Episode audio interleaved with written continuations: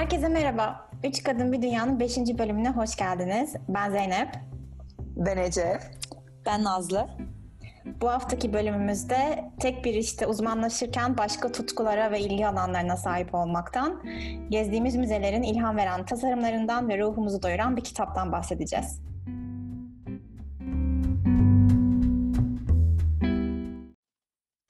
Benim bir süredir üzerine düşündüğüm bir konu var. Bu e, bir tane Marie Forleo diye hayat koçu var. Kendisinin bir kitabını okuyorum şu anda. Kitabın adı Everything is Figure Outable. Yani Türkçe çevirecek olsak şey diye çeviririz. Her şeyin bir çaresi var e, gibi bir başlıkla çevirebiliriz. Bu kadının böyle çok pozitif ve olumlama yaptıran bir yaklaşımı ve mesajı var sürekli. Ve bahsettiği konulardan bir tanesi de multi passionate olmak yani birçok farklı tutkuya sahip olmak. Kendisinin böyle bir hikayesi var. Hayat koçu olmadan önce bir süre dansçıymış. Bayağı profesyonel dansçı ve dans öğretmeniymiş. Ee, birçok farklı işte çalışmış. Bu hayat koçluğu işini kurarken ve büyütürken. Ve aslında şöyle bir mesaj veriyor. Diyor ki bazı insanlar tek bir konuya fokuslanmaktan ve o konuda uzmanlaşmaktan memnunlar. Bu şekilde daha mutlular. Bazı insanların ise böyle tek bir tane tutkusu yok yani birçok farklı ilgi alanı var ve hepsini birden yapmaktan mutlu oluyor. Birçok şeyi aynı anda yapmak enerji veriyor o kişilere diyor. Ben de böyle biriyim diyor. Benim bir tane arkadaşım var. Buna çok güzel bir örnek. Çünkü bir startup'ın CEO'su yani bayağı şirketin yönetimi bayağı vak vaktini alıyor. Bir yandan da şair. Bir tane kitabı var mesela birkaç sene önce yayınladı. Şimdi ikinci bir kitabı gelecek. Bayağı şair yani hani performans veriyor, okuma gecelerine katılıyor, sürekli şiir yazıyor. Bir de geçenlerde size bahsetmiştim hatta ben Paris'te biriyle tanıştım. Adı Özge. Bana gerçekten ilham verdi kadın. Özge moda tasarımı okumuş en başta. Ondan sonra İtalya'da master yapmış. Bayağı moda tasarımcısı olarak çalışmış. Sonra demiş ki ya bu sektörden bir cacık olmaz. Ben sevmedim burayı pek demiş. Bırakmış ve aşağı yukarı 27-28 yaşındayken uzun zamandır tutkusu olan bir konuyu ele almaya karar vermiş. Dans. Ve bayağı Güzel Sanatlar Fakültesine girip baştan üniversitenin yetenek sınavlarına vesaire girip, girip modern dans okumuş. Yani 28 ile 32 yaş arası. Ve diyor ki yani ben tabii ki profesyonel olarak bir dans kariyerim olmayacağını biliyordum. Ona rağmen dedim ki bu işi ya şimdi yaparım ya şimdi yaparım yoksa yaşım geçiyor. Fakat sonra hikaye buradan sonra güzelleşiyor. Çünkü dansı okuyup bitirdikten sonra pilates öğretmeni olmuş. Şu an Paris'te iki tane pilates stüdyosunun yöneticisi ve aynı zamanda pilates dersi veriyor. Aynı zamanda yoga ve pilates kıyafetleri üreten ve satan bir iş kurmuş. Burada moda tasarımcısı kimliği devreye girmiş çünkü kıyafetleri de kendisi tasarlıyor. Bir yandan da şu anda doktora yapıyor. Tamamen alakasız bir konuda sosyoloji. Ve ben bu örneklere baktıkça yani bu bahsettiğim hayat koçu Marie Forleo, işte arkadaşım, e, şair olan arkadaşım ve yeni tanıştım dediğim Özge gerçekten ilham veriyor bana yani. Okey tek bir tane alanı seçmek zorunda değilim. Sevdiğim şeyler her neyse onların hepsini yapabilirim. Hangilerinden para kazanıyorsam onlardan para kazanayım. Önemli değil gibi bir yere geliyorum ama etrafımda gördüğüm mesaj da sürekli tek bir şeye uzmanlaş. İşte çocukluğumdan beri duyduğum şey. Bir şeyi çok iyi yap. Bir şeyi seç çok iyi yap mesajı. Böyle bilmiyorum ne hissediyorsunuz tutkular konusunda? Ya ben mesela kendimle ilgili düşündüğümde bir yatay ve bir de dikey e, derinleşme konusunu hep kendi kendime bu tutkular ve uzmanlaşma alanlarında e, sorguluyorum. Çünkü gerçekten çoklu tutkular, çoklu ilgi alanları olduğunda o bize çocukluğumuzda belki öğretilen böyle en dibine kadar bilme olayı, o en derinleşme, dikey uzmanlaşma biraz imkansıza doğru gidiyor. O yüzden daha yatay uzmanlaşmalara doğru ben de şahsen daha çok keyif alıyorum. Ama orada da şey dengesinde tabii endişeleniyorum. Maymun iştahlılık mı? O mesela ilgimi çeken şeyler. Yoksa gerçekten bunu böyle tutku haline dönüştürebilecek kadar seviyor muyum? O, yani o ince bir denge bu yani hani çoklu tutkular çok güzel. Ben de çok zevk alıyorum bazı noktalarda. Ama maymun iştahlılığa da döndürmeden ilgilenmem gerekiyormuş gibi hissediyorum. Bence maymun iştahlılık da toplumsal bir yargı. Onun da bir kaynağı var. Yani çocukken sen yetişkin olmadan evvel her şey sana ilginç geliyor. Birçok şeyi merak ediyorsun, öğrenmek istiyorsun. Ama yetişkinleştikçe bunu yapmaman gerektiğine dair bir mesaj var bence. Yoksa işte maymun iştahlı oluyorsun mesela. Hatta o mesaj bence şöyle e, biraz vücut buluyor. İlkokul, ortaokul, lise dedikçe hani böyle sınavlara yaklaştıkça hani şey gibi e, mesajlar var ya eğer bir hobin varsa mesela bu dans olabilir, müzik olabilir, spor olabilir. Aa üniversite sınavlarına gireceksen ve iyi bir üniversite ve bir meslek sahibi olmak istiyorsan o hobiyi biraz bırakman gerekiyor. Çünkü hem aynı anda hem dansçı hem de atıyorum doktor olamazsın. Aynı anda hem bir e, sporda iyi hem de atıyorum bir mühendis olamazsın diye bir mesaj var ya. Çoğu insan böyle yan hobilerini o yüzden ÖSS senesinde tamamen bırakıyor. Bence bu da onun bir parçası aslında. Benim ÖSS'den daha erken oldu. Yani o e, lise giriş sınavları senesinde mesela dansı bırakmam. Aynı senin bu anlattığın şey cuk oturuyor. Orada da bana verilen mesaj tamam dans ediyorsun ne güzel. Ki yani bayağı 8 sene dans etmiştim artık o noktaya geldiğimde. Ama e, sen şimdi sınavlarına hazırlan. Yani Derslerine odaklan. Hobi olarak yine yaparsın merak etme. Sen şimdi derslerine odaklan. Ya kötü niyet yok aslında. Mesela ben de aynısını aynen böyle liseye hazırlanırken bir ara voleybol oynamaya niyetlenmiştim. Yani verilen mesaj aslında şu. Şimdi gitmek istiyorsan git Ece ama önümüzdeki sene dershaneye gideceksin. Yani ve odan dershane olacak. Yani hani yine hobi olarak yap muhabbeti var ama aslında ben kötü niyetli de yapıldığını düşünmüyorum orada. Çünkü öbür tarafa da odaklanılmasının doğru olduğunu öğrenmiş bence bizi de yetiştirenler. Belki de yani e, yüzde elli yüzde elli ile o sınavın kaldırılmayacağını düşünüyorlar ama bence mesela şu anki hayatımızda bazı şeyleri yani yeterince iyi yapmak kafi olabilirmiş gibi yani bir illa bir sınav ve bir ispat durumuna her zaman da girmiyoruz. O yüzden ben artık o özgürlüğümüz var gibi hissediyorum. Bence yetişkin hayatında da zor. Çünkü bunu da geçen bir arkadaşımla konuştuk. Kurumlar, kurumlardan bahsettik. Yani mesela okul bir kurum. Nazlı mesela hala okul kurumunun içinde. iş hayatı, iş, iş yerleri bir kurum. Ve bu kurumlarda gene aynı şey var, aynı düzen var. Yani e, mesela yükselmek, terfi almak ya da yıl sonu performansı. Hep sana diyorlar ki, "Peki şunu çok güzel yaptın, şimdi bunu daha iyi yap." Ya da bak işte yeni challenge'lar vermek sana. Challenge kelimesi çok sevdiğim kelime. işte çok iyi performans gösterdin. Şimdi şimdiki challenge'ın bu gibi mesajlar hep yani her ne yapıyorsan iş yerinde, iş hayatında, okulda mesela doktora yapıyorsun diyelim ki. Bir arkadaşım, başka bir arkadaşım şey dedi geçen gün, o da doktora yapıyor. Girip kendine diğer insanlarla akademik kariyer alanında aynı alanda olduğu insanlarla kıyaslamış. Ve diyor ki yani böyle bir şeyi kimse bana yapmamı söylemedi. Sadece öyle bir artık içime yerleşmiş bir kendimi karşılaştırma ve yarışma güdüsü var ki ben açıp e, alandaki diğer insanlara bakıp kendime bakıp kendimi karşılaştırdım onlarla diyor. Dolayısıyla bence yetişkinken bile çok zor. Yani Ya ben şurada yani kolay olduğunu iddia etmeyeceğim ama her kurumun ya da her organiz, organizasyonunda sadece tekil bir bakış açısı gütmesini de güttüğünü düşünmüyorum bu arada. Yani bazı özel şirketlerde şu anda daha zengin kimliklerin barınmasını destekliyorlardı bir noktada. Yani hani şimdi şeye girmeyeceğim. e, kendi şirketimin reklamına girmiyorum bu noktada.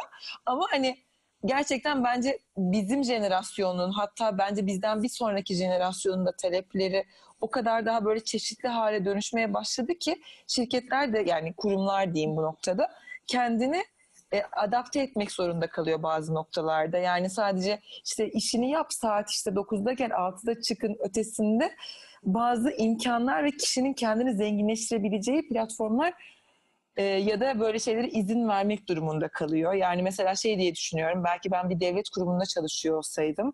Şu anda bizim bir podcast'imizi yayınlıyor olsaydık vesaire. Belki de ne yapıyorsun diyebilirlerdi. Mesela ben dün akşam bir iş yemeğindeydim. Oturdular sırf geyik olsun diye. Aycin de bu arada podcast'i var. Dinleme fırsatınız oldu mu falan. Ben bu arada ne olduğumu şaşırdım. ay ay falan diyorum böyle çünkü. Yani bir podcast'imiz zaten tam okey de yani böyle bir anda hani sanki ünlüymüşüz gibi açıklama yaptım. Şey pardon hani biz de kendi aramızda sohbet ediyoruz işte ne çizerli falan böyle. Ama yani, yani sonuçta okey aslında. Yani giderek bence onu destekler hale dönüşüyor bazı organizasyonlar diye düşünüyorum. Umutluyum. Evet. Peki bir az önce hani şey dedin. Bu hani farklı alanlara ilgi duyma, çok farklı konularda tut böyle tutkuya sahip olma mı yoksa maymun iştahlılık mı? Bazen karar veremiyorum dedin ya. Niye maymun iştahlılık mı acaba diye düşünüyorsun? Şimdi çünkü tutku mu yoksa heves mi arasında gidip gelebiliyorum bence. Yani çok farklı şeylere ilgi alan yani ilgi duymak heves aşamasında da kalabilir. Tutku için yani mesela ben tutku kelimesini çok böyle iddialı bir kelime olarak nitelendiriyorum. Tutku olduğunda belki onun derinine girecek kadar ilerleyebilirsin o alanda ama hevesle o kadar ilerleyemeyebilirsin ve o da maymun iştahı dönüşebilir gibi hissediyorum. Ama sonuçta deneye deneye buluyor Evet. insanlar ya bir yerden sonra. Bana şey gibi geliyor. Hani deneye deneye bulmak güzel bir şey aslında. Hani neye ilgin var. Ama bu sanki çocukluktan itibaren böyle kesintisiz bir şekilde gelse daha rahat tutkulu olduğun konuları bulabilecekken bu şey mantalitesinden sonra dolayı işte yok okuldu, sınavdı sürekli böyle sekteye uğradığı için bir anda böyle mesela hobilerini kenara koyuyorsun, sınava odaklanıyorsun, sonra üniversite bölümünü bitiriyorsun falan, iş dünyasına giriyorsun. Bir süre sonra e hayatımın geri kalanını çalışacağım. E, başka bir şeyler daha yapmam gerek gibi Evet. hissedip bir anda bir hevesle böyle 5-10 koldan farklı şeylere saldırıyor ya insanlar hani bir şeyler yapayım deneyeyim. Bir açıdan şey diyebilirsin buna maymun iştahlılık diyebilirsin. Ama bir açıdan da bana şey gibi geliyor bu. İşte o sekteye uğramanın yani kişideki yarattığı tepki bu oluyor. Olabilir. geliyor. Hani eğer sekteye uğramasaydı aslında az çok biliyor olacaktı nelere daha çok belki hani ilgi alanını seviyor. O sekteye uğrayınca böyle bir boşluktan çıkıp iş hayatında bir süre sonra ya tamam benim hayatıma bir renk katmam gerekiyor deyip böyle bir hani renk katma çabasına dönüşüyor bence. Bir de bence şöyle bir soru var burada. Nasıl daha mutluyuz? Nasıl daha iyiyiz? Dünya nasıl daha iyi bir yer? Yani belki de aslında birçok hevesimizin olduğu dünya daha güzel bir dünya olacak. Yani hani böyle illa her şeyi aşırı bir tutkuyla yapmak zorunda kalmasak, herkesin her şeye ilgisi olsa falan. Bugün karşıma çıktı şöyle bir söz. Howard Thurman diye biri paylaşmış. Diyor ki dünyanın neye ihtiyacı var diye düşünme. Seni ne yaşamla doldurur diye düşün ve git onu yap. Dünyanın yaşam dolu insanlara ihtiyacı var. Güzel. O yüzden bence bu hevesler, hani çocuksu hevesler, hani tutkuya dönüşmesin. Tutku bence de çok güçlü bir kelime. Ama o çocuksu hevesler, merak duygusu, bir şey keşfetmek isteme, bunlar aslında seni daha yaşam dolu yapıyor. Ve gerçekten etrafımızda o kadar çok böyle hani her sabah mutsuz kalkan insan var ki artık gerçekten böyle yaşam dolu olsa herkes ne güzel olur gibi geliyor bana. Ya ben de aynısını düşünüyorum. Bu arada, bu arada ben maymun iştahlılıksa da maymun iştahlılık. Ben onu yargılamıyorum kesinlikle.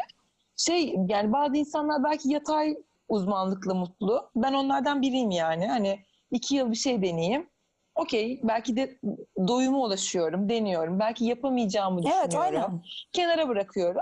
Bazı insanlar için şey de olabilir bu aman maymun iştahlık diye nitelendirip onlar dikeye inmek istiyor olabilirler. Bu arada belki Nazlı sen dikeye inmek isteyen bir profil de olabilirsin mesela. Aslında bana kıyasla mesela ben öyle düşünüyorum. Mesela sen akademisyenliğe doğru giderken zaten öyle bir profille daha yatkınsındır diye mesela düşünüyorum şimdi kafamda. Çünkü böyle daha derinine inmeyi sevebilir misin gibi hissediyorum. Ee, bilmiyorum yani hani bazı insanlara derine insin. Konuyu Bence de tabii en- ki herkesin hoşuna da gitmiyor. Haklısın yani. Evet. Yatay yatay bir şekilde genişlemek. Nazlı'yı ambale ettim. Ya bu arada emin değilim çünkü sonuçta bakarsan sen de pazarlamada uzlaşma, uzmanlaşmadın mı? Sen 8 senedir pazarlama yapmıyor musun? Yani evet ama uzmanlaşmak yani bilmiyorum ya bir akademisyenliğe kıyasla bence daha yine daha az uzmanlık. Bilmiyorum. Bence- Yani Akademisyenliğin içinde bazen daha çok merak ve keşif var. Çünkü neler yapılmış diye bakıp neyi bilmiyoruz deyip o hani orada bir heves var en başta onu takip etmek. Bilmiyorum gerçekten Nazlı ne kadar yaşayabiliyorsun onu doktora programının içinde o keşif duygusunu ama Ya tabii belli ölçülerde yaşıyorsun, belli ölçülerde de mezun olma baskısıyla. Tamam tamam çok işte şimdi şey maymun iştahlılığa dönecek, dönecek olursak. Tamam tamam çok maymun iştahlı olma. Her şeye ilgi duyabilirsin ama birkaç tane projene odaklan, onu makaleye çevir. İşte hani basılsın o makalelerin diye bir süre sonra tamamen böyle bir e, odaklanma noktasına geliyorsun. Ve sürekli böyle içinde şey oluyor ay keşke işte günde 24 saatim değil de 30 saatim olsaydı da hani bunları da yapabilseydim ama olmuyor. Bir yandan da şey diyecektim bu arada. Yani profesyonel olarak bir şey hani dedin ya ba- başta Zeynep e, birçok e, farklı şeye ilgi duyabilirsin. Hangisinden para kazanacaksan kazanayım, diğerleriyle ilgilenmeye devam edeyim. Hani düşününce aslında yani insanın bence para kazanmadığı bir sürü ilgi alanı var ya da aktif olarak bir şey yapmadığı ya da yani sadece amatör olarak bir şey yaptığı. Bence onlar da buna dahil belki gün gelecek. Onları aktive edeceğim. Şu anda daha böyle uyku fazında o ilgi alanlarım ama gün gelecek aktive edeceğim. Ne bileyim geçen gün bir arkadaşım soruyordu hani hayatta yapmak istediğiniz 10 şey nedir diye. Ya hakikaten o 10 şeyin arasında benim bir tane bir kitap var. Kitap yazmak isterim. Şu anda mı? Yok. Önümüzdeki 5 sene bilmiyorum. Bir noktada. Neyle ilgili olduğunu bile bilmiyorum şu anda öyle söyleyeyim yani. Yani o sadece bir ilgi duymayla alakası var bence. Hani zamanı geldiğinde belki uyanır o e, içimde duyduğum ilgi. Evet, bir de bence bunlar birleşiyor. Yani o mesela şair ve girişimci olmak birbirinden çok farklı gözükebilir ama bence şair olmak seni daha iyi bir girişimci, girişimci olmak seni daha iyi bir şair yapıyor olabilir Evet. yani. Aslında onların kesiştiği alanlar da var bence. Ya bu arada yanlış hatırlamıyorsam Steve Jobs'un bu Connecting the Dots hikayesi biraz onunla alakalı değil mi? Yani bir yerde böyle bir kaligrafi kursuna gidiyor, kaligrafiye ilgi duyuyor vesaire. Aynen. Tamamen alakasız aslında gibi gözüküyor adamın e, şey yani kendisini meşgul ettiği işlerle ama aslında o estetik duygusu, o sanat ya da o e, sade ve yalın olma belki de hissi adamın tasarımsal ve o software konusundaki uzmanlığını belki de ayrıştırıyor. Yani o yüzden bir bütün hayat. Peki size şöyle bir sorum var. Şimdi bu ilgi alanları, belki uyu- uyumakta olan ilgi alanlarınızdan birkaçını aktive edecek olsanız ya da üzerlerine daha çok eğilecek olsanız ya da bu soruyu şöyle sorabiliriz. Alternatif bir evrende şu anki işlerinizi yapmıyor olsaydınız ne yapıyor olurdunuz? Benim bu hafta yani bu hafta değil geçtiğimiz haftaki bir gözlemimden ya yola çıkarak hani ilk aklıma geleni söylüyorum. Gerçekten bir paralel evrende turizmle ilgili bir şey yapıyor olmak isterdim. Yani Türkiye'nin turizmini pazarlayan veya Türkiye turizmiyle ilgili projeler geliştiren bilmiyorum belki Turizm Bakanı yani şu anda yüksekten uçacağım ama gerçekten sanırım o konuda bir şey yapmak isterdim. Ee, bu düşünceyi yani zaten var olan bir düşünceydi de bu geçtiğimiz hafta ateşleyen şey. Londra'da bir müzeye gittim. Ve yine çok hoşuma gitti. Müze şeydi. Hatta Ece San'ın galiba bu müzeye ilk defa seninle birlikte gitmiştik. Churchill War Rooms yani Churchill'in savaş odaları diye çevirebiliriz. Ee, nedir?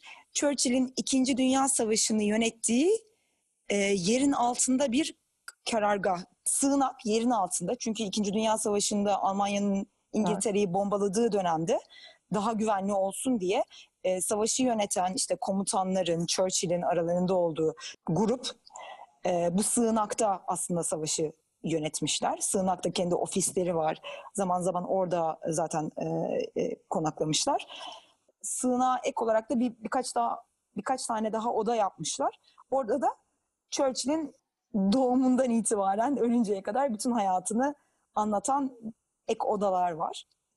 Beni etkileyen şey neydi? Müzenin dizaynı.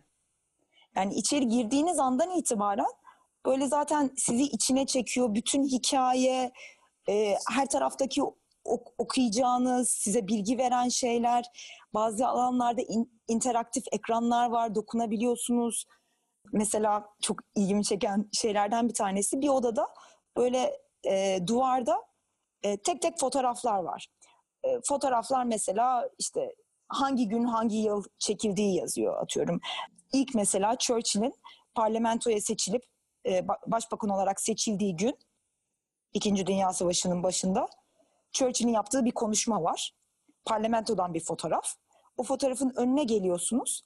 Bir anda sizi sanırım algılayan yukarıdan bir hoparlör var. Herhalde bir e, optik bir şeyle algılıyor ve yukarıdan Churchill'in o gün parlamentoda yaptığı konuşma çalmaya başlıyor. Fotoğrafa bakarken Churchill yukarıdan size konuşuyor. Ondan sonra bir sonraki fotoğrafa geçiyorsunuz. Bir sonraki fotoğrafta da işte başka bir e, resim var. Yine Churchill'in başka bir e, konuşmasını yukarıdan dinliyorsunuz. O alandan çıkınca ise konuşma duruyor bu arada. Ve o kadar güzel teknolojik şeyler kullanmışlar ki. Ya dedim yani böyle bir meslek olması gerek bu arada kesinlikle. Yani müze deneyimi dizayn eden kişilerin olduğuna inanıyorum. Bu çok güzel bir meslek mesela. Yani insan davranışlarından anlayıp insanların ne- neyin ilgisi çekiyor, insan dikkatini en çok en uzun süre nasıl tutarsın? Zaten pazarlamacıların yaptığı şey bu aslında. Ama bunu turizm için yapmak çok güzel olurdu. Valla ya ben mesela ben eğer soruya dönersek yine ben de turizmden mesela etkileniyorum Nazlı. Ve ben bu kadar paralel evrende de olmamamız gerektiğini düşünüyorum. Madem bu kadar kafa patlatıyoruz. Ben mesela gerçekten bir birey olarak ya biliyorum şu anda zaten İstanbul'dan yarışmaya katıldığım için İstanbul'un çok pazarlanması gerektiği tarafındayım. Ee, ya, ya ciddi anlamda yani ben çok sinirleniyorum İstanbul'da, Türkiye'de müze gezerken. Hatta bu arada bence Türkiye'deki bazı müzeler İstanbul'daki çoğu yerden daha kendini iyi hale getiriyor. Yani mesela Antep'teki ve Hatay'daki bu arkeoloji müzeleri bence Türkiye ortalamasının çok çok üstünde seviyede şu anda bakıldığında. Ama mesela İstanbul'daki çoğu tarihi merkez o kadar kötü ifade ediliyor ki yani gidiyorsun e, İngilizce açıklama olmuyor, broşür olmuyor. O kadar alışmışız ki mesela müzeye girip bir broşüre vesaireye sahip olmaya. Türkiye'de bunu bulamıyoruz. Hemen bu konu üzerine söyleyeceğim aklıma gelen ilk şey son 6 ay içerisinde Türkiye'de gidip de en çok hayal kırıklığına uğradığım yer e, Şirince'de bir kilise. E, 19. yüzyıldan kalmış. Orada Rumlar yaşarken Rumların e, kullandığı bir kilise. Sonra e, bölgeden Rumlar ayrıldıktan sonra kilisede yangın çıkmış vesaire vesaire. Şu anda aslında renove edilmiş hali. Ama yani renovasyon zaten korkunç bir şekilde yapılmış. Mü- Müzenin içerisinde hiçbir açıklama yok. Böyle Buyurun eski bakalım. halini gösteren birkaç tane fotoğraf koymuşlar. Hani yanmış hali renovasyondan önce nasıldı ama o fotoğrafları da böyle düzensiz bir şekilde kimi fotoğraflar yerde duruyor, kimi fotoğrafları böyle kıytırıp kenara koymuşlar. Çok komik bu arada. Ee, Google'da müze müzenin adı Aziz Dimitros Kilisesi. Google'a yazarsanız eğer Google'daki yorum yazanlardan bir tanesi şöyle bir yorum yazmış. Bence süper anlatıyor. Şöyle demiş. Doğa olaylarına dirense de bizim restorasyonlara dayanamamış bir yapı. Yani daha iyi nasıl anlatabilirdi? Ya bu Şirince örneği değişikmiş. Ee, ben de tam şunu diyecektim çünkü. Bence biraz büyük şehir sendromu diye bir şey var müze konusunda. Yani İstanbul gibi büyük şehirler zaten çok turist e, çektiği için bence o kadar özenmeye gerek duymuyor bir yerden sonra. Bazen daha iyi müzeler daha küçük şehirlerde oluyor. Olabilir. Bu arada ben şimdi yeri gelmişken şundan bahsedeceğim. Bu arada ben son bir haftada belki daha önce size podcastlerinden bahsettiğim bir gazeteci var Nilay Örnek. onun bu bütün ünlülerde nasıl olunur podcastinden sonra e, kadının tarzını sevdiğim için arkadaşım da önermişti. Bütün iyiler biraz küskündür diye bir tane kitabını okudum geçtiğimiz hafta. Orada da yine bir müzeyle ilgili bir pasaj vardı. Yani böyle köşe yazılarından derli- derlenen bir kitap aslında bakıldığında. Orada Bayburt'taki bir müzeden bahsediyor. Ee, Baksı Müzesi. Bilmiyorum duydunuz mu Baksı Müzesi'ni? Baksı kelimesi Bayburt'un eski ismiymiş. Ben bu arada bu müzeyi daha önce yine başka bir arkadaşımın çocuklar için müze deneyimini anlattığı bir tane kitapta duymuştum, görmüştüm Baksı Müzesi'ni. Ee, yani gidip görmedim ama çok merak ediyorum. Zaten hani e, müzenin e, esas hani açan adamın da böyle açıklamasını da çok sevdim. Belki biraz ondan da bahsetmek isteyebilirim. Yani çocukluğunu Bayburt'ta geçiren bir adam. Ve küçükken hep babasının böyle büyük şehirlere gidip babasının yolunu gözlediği bir çocukluk geçiriyor. Ve yola çıkarken şöyle bir güdüyle yola çıkıyor. Herkesin gitmek istediği bu yeri insanları tekrar çağırmak için bu müzeyi kuruyoruz diyor. Ya benim böyle gerçekten kalbime de dokundu. Çok merak ediyorum ve aslında çok da güzel olacağını düşünüyorum. Yani e, Zeynep senin dediğin gibi daha az gelişmiş, böyle daha az turistik olan yerlerde bence buna belki de özen de biraz daha farklılaştırma isteği de farklılaşıyor olabilir. Bayburt'ta direkt uçuş da yok bu arada. Ee, böyle ya Erzincan'a gitmek lazım ya Erzurum'a. Onu da araştırdım. Yani böyle bir hafta sonu sırf Baksı Müzesi'ne gitsem istedim ama bilmiyorum. Belki giderim. Gidince de ayrıca anlatırım. Bence bu hafta bu kitap önerisi ve bu müze önerisiyle burada kapatalım. Bu haftalık bizden bu kadar. Podcast'imizi sevdiyseniz yeni bölümleri kaçırmamak için kaydolmayı unutmayın. Bültenimize de kaydolup yazılarımızı okuyabilirsiniz. Bize yorumlarınızı, tutkularınızı, alternatif evrenlerde neler yapmak isteyeceğinizi iletmeyi unutmayın. Haftaya görüşmek üzere. Görüşürüz. Haftaya görüşürüz.